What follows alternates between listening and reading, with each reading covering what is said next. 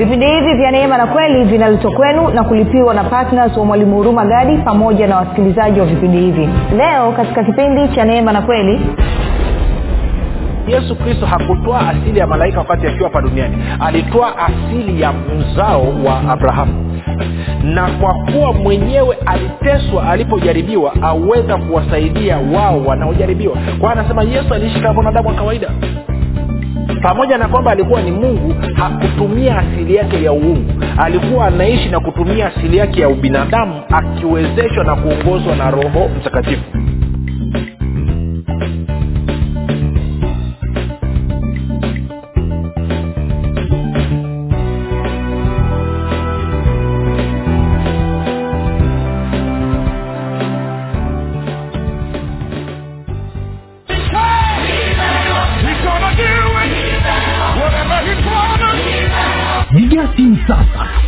oda ya kitabu kipya cha mwalimu huruma gadi kinachoitwa nguvu ya ukimwi kitakachotoka tarehe moja ya mwezi wa tisa elfu mbili na ishirini. Watu mia tano wa kwanza watakaoweka oda kabla ya tarehe moja ya mwezi wa tisa elfu mbili na ishirini watapata punguzo la asilimia ishirini na tano. Ili kuweka oda yako piga simu sasa sifuri saba sita nne mia tano mia mbili arobaini na mbili au sifuri sita saba tatu mia tano mia mbili arobaini na mbili na sifuri saba nane tisa. mia tano mia mbili arobaini na mbili badilisha maisha yako milele kwa kujipatia kitabu hiki cha nguvu ya ukimwi ambapo mwalimu huruma gadi anakuletea ufahamu sahihi wa namna ya kushirikiana na roho wa mungu pamoja na neno la mungu ili kuhakikisha maono yote na mapenzi yote aliyonayo mungu juu ya maisha yako yanatimia hapa duniani na wakati huu wa sasa. Kati ya mambo yanayojadiliwa katika kitabu hiki ukili ni nini katika mtazamo wa agano jipya uhusiano kati ya ukiri na imani. Uhusiano kati ya imani na sheria zinazoongoza ulimwengu wa roho. Namna ya kusababisha uzima baraka na mema kudhihirika na kutenda kazi katika maisha ya mkristo. Namna ya kuumba maisha unayoyataka. Namna ya kusababisha ufalme wa mungu ukutumikie namna ya kushirikiana na malaika kuleta matokeo unayoyataka. Vile vile katika kitabu hiki cha ukili mwalimu huruma gadi anakuletea ukili utakaokuwezesha kufaidi mema yote yaliyokusudiwa na mungu juu ya maisha yako. Ndani ya kitabu hiki utakutana na ukili wa haki ukili wa baraka ukili wa ulinzi ukili wa uponyaji na afya ukili wa ulinzi na mafanikio ya watoto katika masomo ukili wa kibari cha upendeleo ukili wa kulipa kufuta na kuondoa madeni ukili wa kulipwa na kukusanya madeni unayodai ukili wa ulipaji wa bili za kila mwezi kwa wakati ukili wa mafanikio na ustawi katika ndoa ukili wa maongezeko na ustawi katika biashara na kazi za mikono ukili wa wema na upendo wa mungu ukili wa ushirika wa mwili na damu ya yesu. Ili kuweka oda ya kitabu kipya cha mwalimu huruma gadi kilichoitwa nguvu ya ukili. Kabla ya tarehe moja ya mwezi wa tisa elfu mbili na ishirini ili upate punguzo la asilimia ishirini na tano. Piga simu sasa sifuri saba sita nne mia tano mia mbili arobaini na mbili au sifuri sita saba tatu mia tano mia mbili arobaini na mbili na sifuri saba nane tisa mia tano mia mbili arobaini na mbili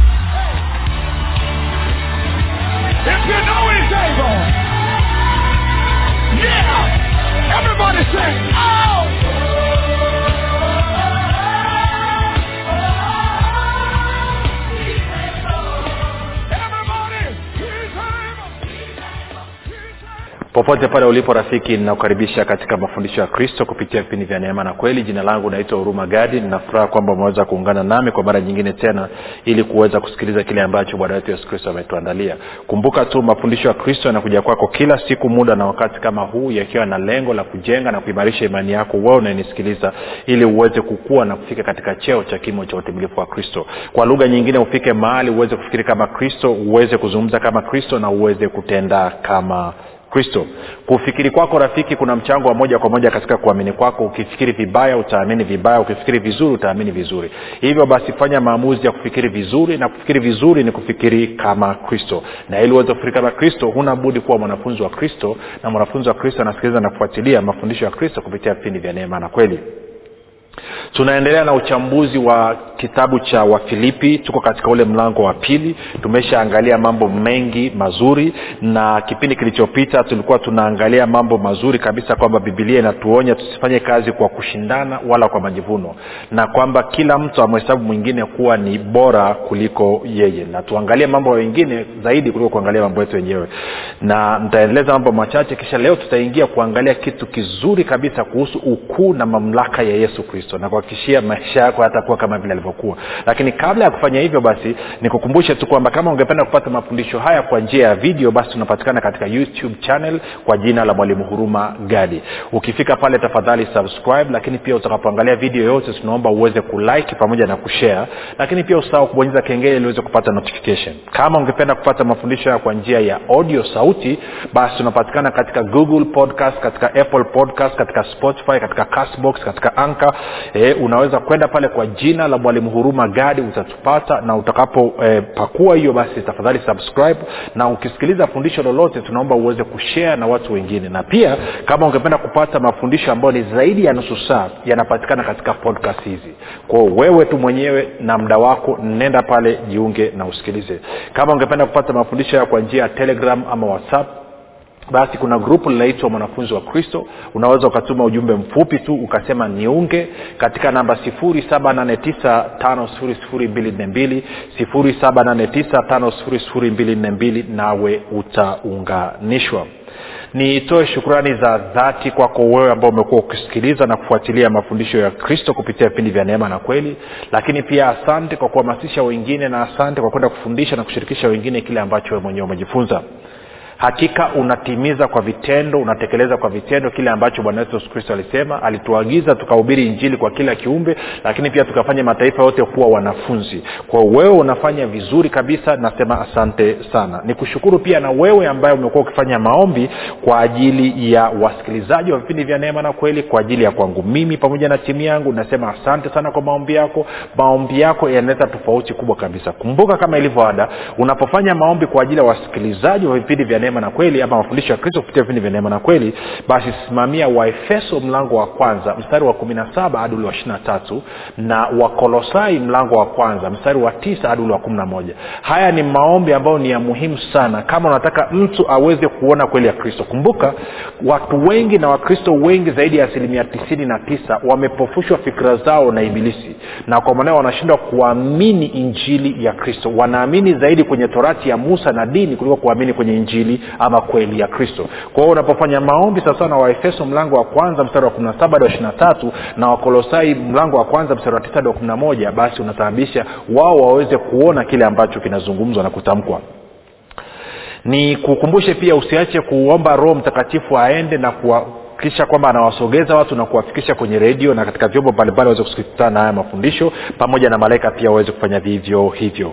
Na mwisho ni kushukuru wewe ambaye umefanya maamuzi ya kuwa patna wa vipindi vya neema na kweli na kwamba kila mwezi kwa mapato yako unajitoa na kuhakikisha kwamba injili ya kristo inasonga mbele. Kwamba watu wengi zaidi wanafikiwa. Kumbuka kuna watu ambao hawatakaa waweze kutana na kweli ya kristo isipokuwa kwa njia ya redio. Kumbuka pia njia ya redio inatuwezesha kufikia watu wengi kwa wakati mmoja naweza nikafanya mkutano wa nje crusade tukaenda labda wakaja watu mia tatu mia nne mia tano. Lakini njia ya redio radio station nyingine zinakuta zinaruka mikoa mitatu minne mitano mpaka sita saba. Na kwa maana hiyo kwa, kwa, kwa, kwa, kwa, kwa fedha kidogo kabisa tunaweza kufikia watu wengi zaidi. Kwa hiyo nikupe ongera sana wewe ambao umeona umuhimu wa kupeleka injili kwa njia ya redio baada ya kusema hayo basi rafiki tuendelee na somo letu. Moja kwa moja tuende kwenye wafilipi wa mlango ule wa pili. Na tulikuwa tuko katika ule mstari wa nne tukwamia pale kwa hiyo nitaanza pale tena ili tuweze kuendelea.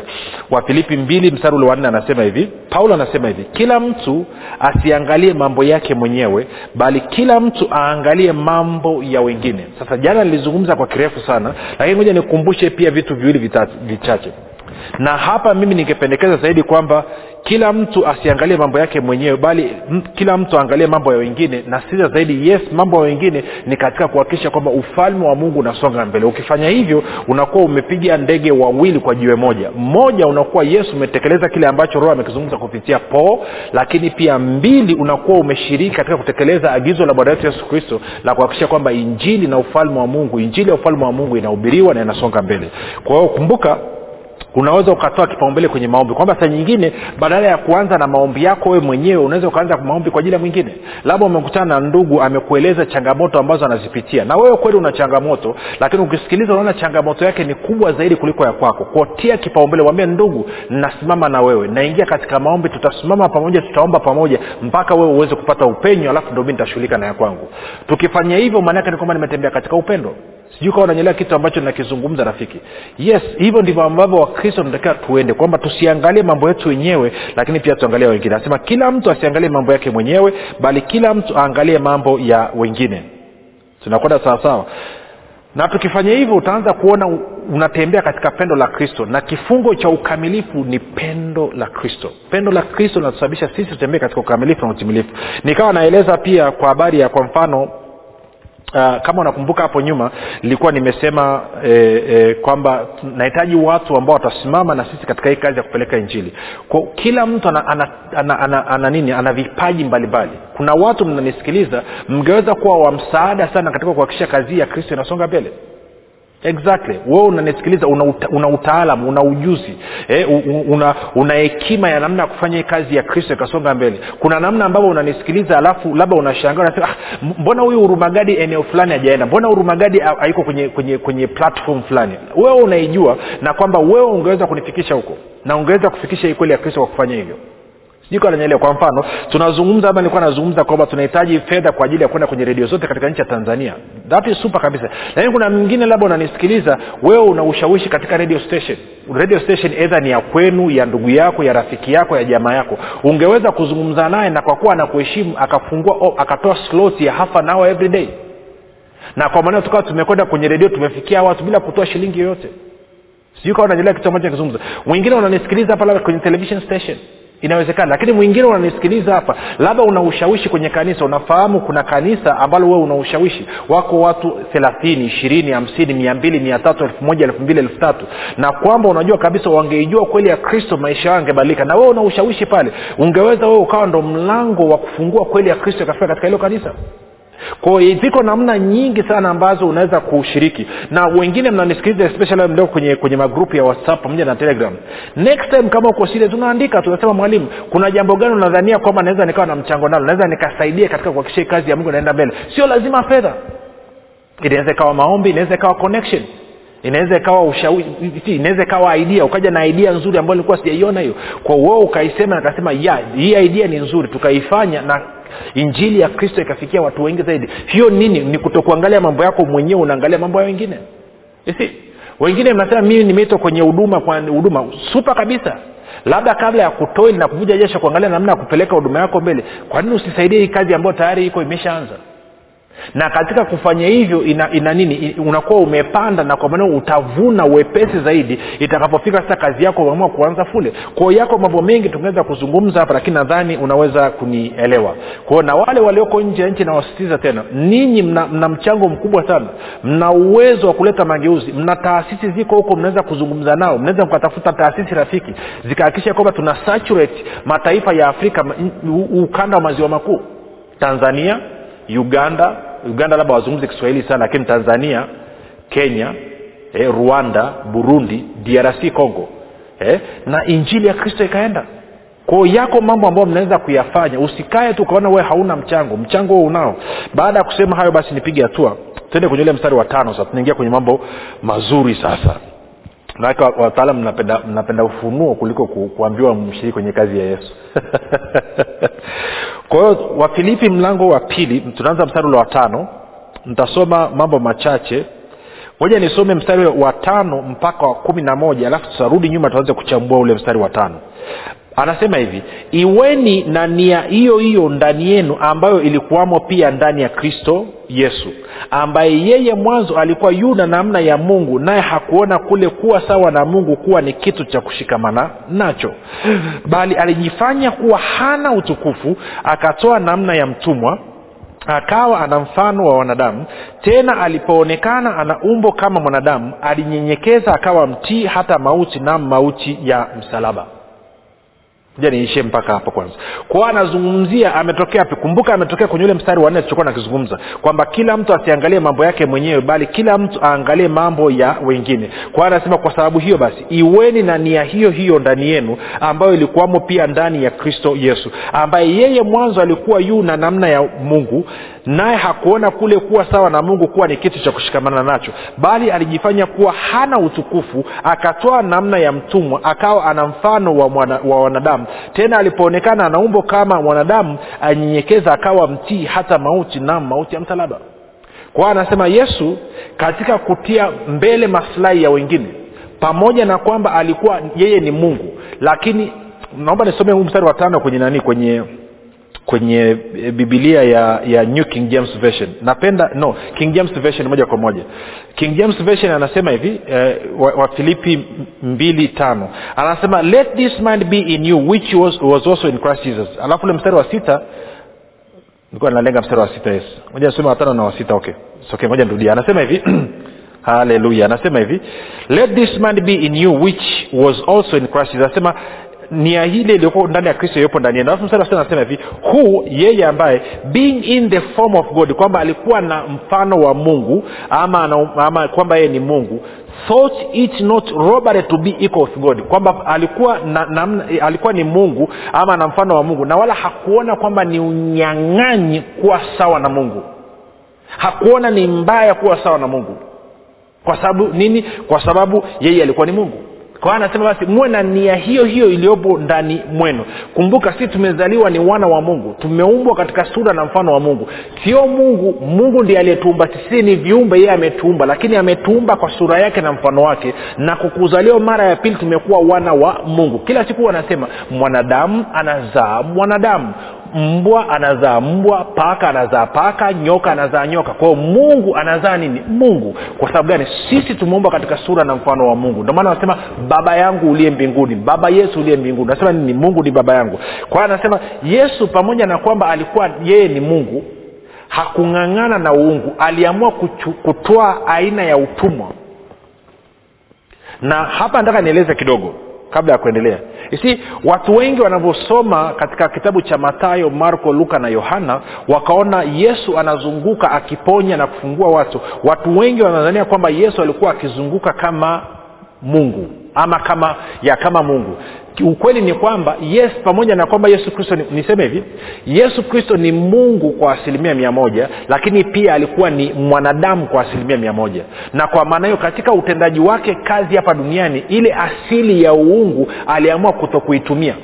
Na kwa maana hiyo akaamua kuenenda kama mwanadamu ambaye anawezeshwa na uwezo ama nguvu ya roho mtakatifu maanake kama kila kitu alichokifanya angefanya kama mungu nisingekuwa na sababu ya kujaribu kufuatisha na kuiga mwenendo wake kwa sababu nisingeweza. Yeye ni mungu mi ni mwanadamu. Lakini habari njema ni kwamba yeye ali, akutumia asili yake ya uungu alitumia asili yake ya binadamu na akawa anaishi kwa kumtegemea roho mtakatifu. Ndio maana tulivyoangalia pale mwanzo katika huu mlango wa pili tulianza kuona kwamba ni muhimu tukawa na ushirika na roho mtakatifu. Bwana yesu alikuwa akimaliza kazi yake ya huduma lazima aende akajitenge ili akafanye fellowship akafanye ushirika na baba yake katika roho mtakatifu. Kama vile ambavyo mimi na wewe tunatakiwa tuwe tunafanya ushirika na baba katika roho mtakatifu. Kwa sababu biblia inasema wazi kabisa ukisoma korinto wa pili mlango wa kwanza mstari wa tisa anasema mungu ni mwaminifu ambaye ametuita katika ushirika wa mwanaye. Tumeitwa katika fellowship. Tumeitwa kuwa na fellowship kuwa na ushirika na baba. Kwa hiyo bwana yesu alikuwa anafanya ushirika kama mwanadamu na tunapozungumza fellowship tunapozungumza ushirika ngoja nikwambie kitu. Huwezi ukafanya fellowship na mtoto mdogo. Wewe kama ni mtu mzima huwezi ukafanya fellowship na mtoto mwaka mmoja na nusu miaka miwili miaka mitatu. Jaribu uone kama na wewe ujaa kama kama mtoto mdogo. Na wewe tunaanza kusema njuli njuli njuli ji nji nji hiyo sio fellowship fellowship maanake ni kwamba mnakaa mnaongea. Na mungu ametuita katika fellowship katika ushirika wa kwake yeye pamoja na mwana. Kwao tunaingia tunakaa tunazungumza mambo ya maana. Unawambia baba tanzania inakwenda katika mwenendo huu. Mimi napendekeza katika taifa la tanzania tulete mabadiliko ufalme wako uingie mambo yaanze kwenda namna hii. Hiyo ndo inaitwa kitu kinaitwa fellowship. Baba tumeambiwa kwamba nzige wanakuja kuvamia. Tayari wameshafika katika taifa la kenya wanataka kuvuka na kuingia katika mipaka ya tanzania. Mimi nasema hao nzige wasije katika taifa la tanzania. Kwa maana hiyo baba asante kwa kuwa umenipa mamlaka. Katika jina la yesu kristo natoa tamko. Nzige hamtakaa mvuke mpaka wa tanzania mpaka wanakuingia tanzania. Si hiyo ni fellowship. Kwamba anasema baba nasikia kuna uwasi unaendelea. Labda uwasi unaendelea kule congo ama uwasi unaendelea labda burundi ama unaendelea sijui rwanda. Unasema baba hapana. Yule kiongozi mi nataka aendelee kubakia madarakani aondoke. Ama kuna mtawala katika nchi fulani sioni kama anaendelea vizuri. Naona kwamba anatesa na kunyanyasa watu. Kwao baba napendekeza kwamba yule aondoke. Baba anakwambia ya na mimi nakubaliana. Kama umeona hivyo mwanangu nami nakubali. Toa tamko alafu tunamwona ndio hicho kitu kinaitwa fellowship. Lakini yote hayo bwana yesu akiwa hapa duniani aliyafanya kama mwanadamu. Moja nikakupa uthibitisho. Tende kwenye waibrania mlango wa pili waibrania mlango wa pili alafu tutaanza ntaanza ule mstari wa kumi na nne tena tulishausoma lakini nataka tusome tena tunaenda mpaka mstari wa kumi na nane. Anasema basi kwa kuwa watoto wameshiriki damu na mwili yeye naye yaani kristo vivyo hivyo alishiriki yayo yayo ili kwa njia ya mauti amharibu yeye aliyekuwa na nguvu za mauti yaani ibilisi awaache huru wale ambao kwamba maisha yao yote kwa hofu ya mauti walikuwa katika hali ya utumwa. Kumi na sita. Maana ni hakika hatwai asili ya malaika ila atwaa asili ya mzao wa abrahamu. Kwao bibilia inasema yesu kristo hakutoa asili ya malaika wakati akiwa hapa duniani. Alitoa asili ya mzao wa abrahamu. Kumi na saba. Anasema hivyo ilimpasa kufananishwa na ndugu zake katika mambo yote apate kuwa kuhani mkuu mwenye rehema mwaminifu katika mambo ya mungu ili afanye suluhu kwa dhambi za watu wake na kwa kuwa mwenyewe aliteswa alipojaribiwa auweza kuwasaidia wao wanaojaribiwa. Kwa anasema yesu aliishi kama mwanadamu wa kawaida. Pamoja na kwamba alikuwa ni mungu hakutumia asili yake ya uungu. Alikuwa anaishi na kutumia asili yake ya ubinadamu akiwezeshwa na kuongozwa na roho mtakatifu. Angalia kwenye mlango wa, nne waibrania mlango wa nne tutaanza mstari wa kumi na nne hadi wa kumi na tano. Waibrania nne kumi na nne hadi kumi na tano anasema hivi basi iwapo tunaye kuhani mkuu aliyeingia katika mbingu yesu mwana wa mungu na tuyashike sana maungamo yetu. Moja niseme kitu kimoja hapo. Kila mara utakapokuta kwenye nyaraka za paulo E, ama za mitume niseme wanazungumza habari za yesu. Ukiona ameanza kutaja yesu jua anasisitiza ubinadamu wa yesu kristo. Ukiona ameanza kutaja kristo jua anasisitiza uungu wake. Kwa lugha nyingine akisema yesu maanake ni kwamba anazungumzia mwana wa adamu ama bin adamu. Ukiona anasema kristo jua anazungumzia mwana wa mungu. Kwao anasisitiza uungu wake. Kwa hiyo hapa anaposema kwamba basi iwapo tunaye kuhani mkuu aliyeingia katika mbingu yesu kwa ubinadamu wake. Alafu anakuja anakwambia mwana wa mungu na tuyashike maanake anasema yesu kristo. Anasema na tuyashike sana maungamo yetu. Kumi na tano. Kwa kuwa hamna kuhani mkuu asiyeweza kuchukuana nasi katika mambo yetu ya udhaifu bali yeye alijaribiwa sawasawa na sisi katika mambo yote bila kufanya dhambi. Anasema yesu kristo alijaribiwa katika mambo yote sawasawa na sisi pasipo kufanya dhambi. Na kwa kuwa alijaribiwa basi yesu kristo anaweza kuwa kuhani wetu mkuu wa kutuwakilisha mbele za mungu. Kwa sababu anajua kasheshe na changamoto ambazo tunazipitia wakati tunapita katika majaribu. Uzuri tu ni kwamba yeye hakufanya dhambi tuko sawasawa kwao wewe ulianguka kwenye dhambi anaelewa ni umeanguka kwenye dhambi kwa sababu anajua maisha. Na kwa maana ana uwezo wa kukuwakilisha mbele za mungu vizuri. Ana uwezo wa kutetea. Na ndio maana ule mstari wa kumi na anasema tueni nini? Mstari wa basi kwa kuwa yesu kristo ni binadamu kama sisi alijaribiwa kama sisi pasipo kutenda dhambi na yeye sasa hivi ni kuhani wetu mkuu basi na nini? Hasa na tukikaribia kiti cha neema kwa ujasiri ili tupewe rehema na kuyapata na kupata neema ya kutusaidia wakati wa mahitaji ama wakati wa majaribu.